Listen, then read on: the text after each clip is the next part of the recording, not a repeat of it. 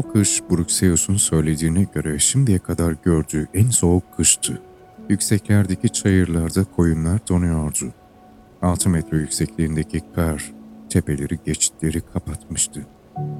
Geyikler açlıktan iskelete dönmüş bir halde kışlık ağlara kadar sürükleniyor. Orada kendilerini çobanların oklarına terk ediyorlardı. Biz dağlarda kaldık. O kadar yüksekteydik ki tilkilerle sansarların kürkleri kar gibi bembeyazdı. Çobanların kazdığı sığınaklarda ya da baltalarımızla kırıp yerini çam dallarıyla örttüğümüz buzdan mağaralarda yatıyorduk. Kat kat paltolarımızın altında köpek yavruları gibi birbirimize sokulup uyuyorduk. Buruk Seyus'la Dimonche'ye beni terk etmeleri için yalvardım. Beni aşağı şehre taşımak, bir doktor bulmak için ısrar ettiler. Kesinlikle reddettim.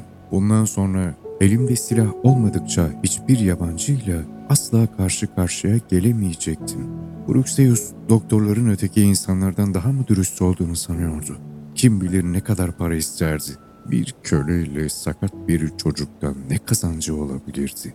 13 yaşında açlıktan ölmek üzere olan bir kız. Ne işine yarardı? Şehre inmeyi reddetmemin bir nedeni daha vardı. İşkenceler yapılırken kendimi tutamayıp utanmadan bağırdığım için kendimden nefret ediyordum. Kendi yüreğimi görmüştüm. Bu bir korkan yüreğiydi. Kendimden acımasızca iğreniyordum. Spartalıların dinleyip de hayran olduğum kahramanlık öyküleri beni kendimden büsbütün nefret ettiriyordu. Onların hiçbiri benim yaptığım gibi yaşamının bağışlanması için onursuzca yalvarmamıştı. Ailemin öldürülmesinin suçunu kendimde buluyor. Aklımdan çıkaramıyordum. Onların o çaresiz saatlerinde neredeydim? Bana ihtiyaç duyduklarında yanlarında değildim. Onların katledilmelerini tekrar tekrar gözümün önüne getiriyordum ve orada olmadığımı anımsıyordum. Ölmek istiyordum. Beni teselli eden tek şey öleceğimden emin olmamdı. Ölecek ve böylece bu onursuz varlığım sona erecekti. Uruxeus bu düşüncemi sezinliyor ve şefkatle beni yumuşatmaya çalışıyordu. Yalnızca bir çocuk olduğumu söylüyordu. 10 yaşındaki bir çocuktan ne gibi bir mucize beklenebilirdi ki? Sparta'da oğlanlar 10 yaşında erkek olurlar diye yanıt veriyordum. Uruxeus'un o gün ilk ve tek kez ciddi olarak kızdığını gördüm. Beni omuzlarımdan yakaladı. Şiddetle sarstı ve yüzüne bakmamı emretti. Beni dinle çocuk. Yalnızca tanrılar ve kahramanlar tek başlarına kaldıklarında cesur olabilirler. Bir erkek cesaretini yalnızca silah arkadaşı yanındayken memleketinin ve kabilesinin uğruna gösterir. Yeryüzünde en acınacak durum bir insanın tanrılarından ve yurdundan mahrum olması ve yalnız kalmasıdır. Yurdu olmayan insan insan değildir. Bir gölge, bir kabuk, bir insan müsveddesidir. Sen şimdi öyle bir şey oldun. Benim zavallı Kseom. Kimse bir kenara atılmış ulusunun tanrılarından uzakta birinden kahramanlık bekleyemez. O yüzden kapa çeneni. Sonra başını kaldırdı. Gözlerinde keder vardı. Alnındaki köle damgasını gördüm. O zaman anladım ki o yıllarca babamın evinde bu sözünü ettiği koşullarda yaşamıştı. Ama sen küçük yaşlı amca, sen bir erkek gibi davrandın dedim. Ona en sevecen Astakio deyimlerinden biriyle hitap etmiştim. Dedim ki bunu nasıl başardın? Bana yumuşak kederli gözlerle baktı ve dedi ki kendi çocuklarıma vereceğim sevgiyi sana verdim küçük yeğenim. Bu Tanrı'nın kullandığı akıl almaz yollarına karşı verdiğim bir yanıttı. Hayatımı bir değil, iki kere çalmalarına izin verdi. Bu sözler beni rahatlatacağı yerde ölme kararımı daha da kesinleştirdi. Ellerim şişmiş, normal büyüklüklerinin iki katı olmuşlardı. Ellerimden irin ve zehir akıyor. Berbat bir şekilde donuyorlardı. Her sabah bu buzları kazıyor altından ezik etleri ortaya çıkartıyordum. Bruxeus merhemlerle, lapalarla elinden geleni yapıyor fakat bunlar bir işe yaramıyordu. Sağ elimin her iki orta kemiği paramparça olmuştu. Parmaklarımı kapayamıyor, yumruk yapamıyordum. Timoçe kendi başına gelenleri benimkiyle bir tutarak beni teselli etmeye çalışıyordu. Onu çok kızıyordum. Timoçe sen hala birinin eşi olabilirsin. Ben ne yapabilirim? Savaş saflarına gittiğimde sevdiğim insanları nasıl koruyabilirim? Artık bunun bir yolu kalmadı. Geceleri ateşim yükseliyor. Arkasından titreme nöbetleri geçiriyordum. Emoçe'nin kollarında vücudum kasılmış yatıyordum ve Bruxeus bütün vücuduyla bizi ısıtmak için üstümüze abanıyordu. Tekrar tekrar tanrılara sesleniyordum ama onlardan bir fısıltı bile gelmiyordu.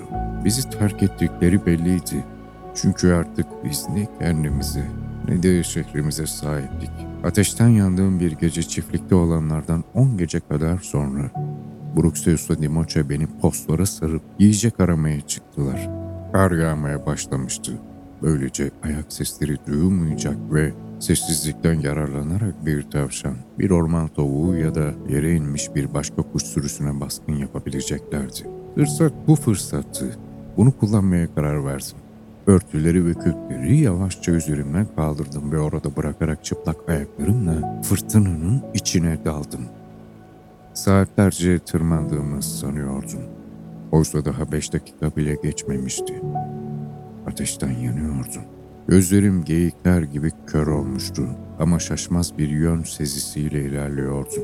Her şeyi gerektiği gibi yapmak istiyordum. Özellikle de Bruxius'la Dimoce'ye sıkıntı olmak istemiyordum. Bir ağaç seçtim ve arkamı ona yasladım. Böylece onun toprağa ve göğe dokunan ruhu benim ruhuma bu dünyadan giderken yol gösterecekti. Evet, evet, bu ağaç olmalıydı. Ölümün kardeşi olan uykunun ayak parmaklarından yukarı doğru ilerlediğini hissediyordum. İçim çekiliyor gibi oluyordu. Uyuşma kalbime vardığında ölmüş olacağımı düşünüyordum. Derken aklıma ürkütücü bir düşünce takıldı. Ya bu yanlış ağaçsa?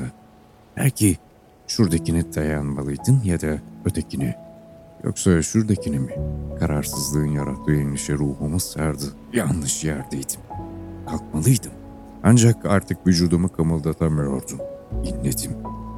Duyduğum korku ve ümitsizlik artık son sınıra varmıştı ki tam tepemdeki ağaçlıkta bir adamın oturduğunu gördüm. İlk olarak hareket etmeme yardım eder diye düşünüyordum. Bana akıl verir, karar vermeme yardımı olur. Beraberce doğru ağacı seçeriz. Sonra da oraya sırtımı dayayıp ölebilirim. Aklımın bir köşesinden de bu fırtınada, bu saatte bir adamın burada ne işi var diye geçiriyordum. Gözlerimi kırpıştırdım ve gittikçe azalan gücümle sıçmaya çalıştım. O bir tanrı olabilir miydi? Ona karşı saygısızlık ettiğimi düşündüm. Yanlış davranıyordum. Öyle bir varlık karşısında dehşet bir huşu duymalı. Önünde yere kapanmalıydım ama ciddi olmayan tuhaf bir tavırla sanki kendini sıkıntıya sokma der gibiydi. Ben de dediği gibi yaptım. Bundan memnun olmuş gibiydi. Konuşacağını anlıyordum ve her ne söylerse söylediklerinin hayatımda ya da geçmek üzere olduğum öbür yaşamda benim için çok büyük bir önem taşıyacaktı. Bütün gücümle dinlemeli ve hiçbir şeyi unutmamalıydım. Gözleri yumuşak gülümsel bir şekilde benimkilerle buluştu ve şöyle dedi. Mızrağı her zaman zarif olmayan bir silah olarak görmüşümdür dedi. Ancak bir tanrıya ait olabilecek sakin fakat haşmetli bir ses tonuyla konuşuyordu. Ne tuhaf bir şey söyledi. Ne demek istedi diye düşündüm. Peki neden zarif olmayan? Ben sözcüğü özellikle seçtiğini, Tanrı'nın söylemek istediğini tam olarak ifade ettiğini hissediyordum. Ona göre söylediklerinin çok belirgin bir anlamı vardı ama ben ne olduğunu anlayamamıştım derken omuzunda asılı olan yayı gördüm. O okçuydu. Uzağa vuran Apollo. Ne yıldırım gibi gelen ne de ilhama benzeyen bir an içinde. Yalnızca basit bir sezişle onun sözlerinin ve burada bulunuşunun ne anlama geldiğini anladım. Ne demek istediğini, ne yapmam gerektiğini biliyordum. Sağ elim kesilmiş sinirleriyle artık mızrağı bir savaşçı gibi kavrayamayacaktı ama parmaklarım bir yayın kirişlerini yakalayıp gerebilirdi. Sol elimse bir köle kalkanını tutamayacak ama bir yayı sonuna kadar gerebilecekti. Ok ve yay, ok ve yay beni kurtaracaktı. Okçu son bir an için yumuşak bir bakışla gözlerimi aradı. Anlamış mıydım? Bakışı bana hizmet eder misin anlamında değildi. Şimdiye kadar hiç farkında olmasam da zaten bütün yaşamım boyunca onun hizmetinde olduğumu anlatmak istiyordu. Bedenimin orta kısımlarına sıcaklık yayıldığını, bacaklarım ve ayaklarıma kan gelmeye başladığını hissettim. Aşağıdan ismimin çağrıldığını duydum. Bu kuzenimdi. Bruxeus'la beraber tepenin altında beni arıyorlardı. Timoçe karlı tepeye tırmanarak çamlığa çıktı ve bana ulaştı. Burada yalnız başına ne yapıyorsun? Beni kendime getirmek için yanaklarıma tokatlar attığını hissediyordum. Ağlıyor, sarılıyor, pelerinini bana sarmak için üstümden söküp çıkarıyordu. Kör haliyle tepeye hızla tırmanmaya çalışan Bruxeus'a sesleniyordu. İyiyim diye onu inandırmaya çalışan sesimi duydum. Beni tekrar tokatladı. Sonra ağlayarak onları böylesine korkuttuğum için bana lanetler yağdırdı. Tamam diyor diye tekrarlayan sesimi duydum. İyiyim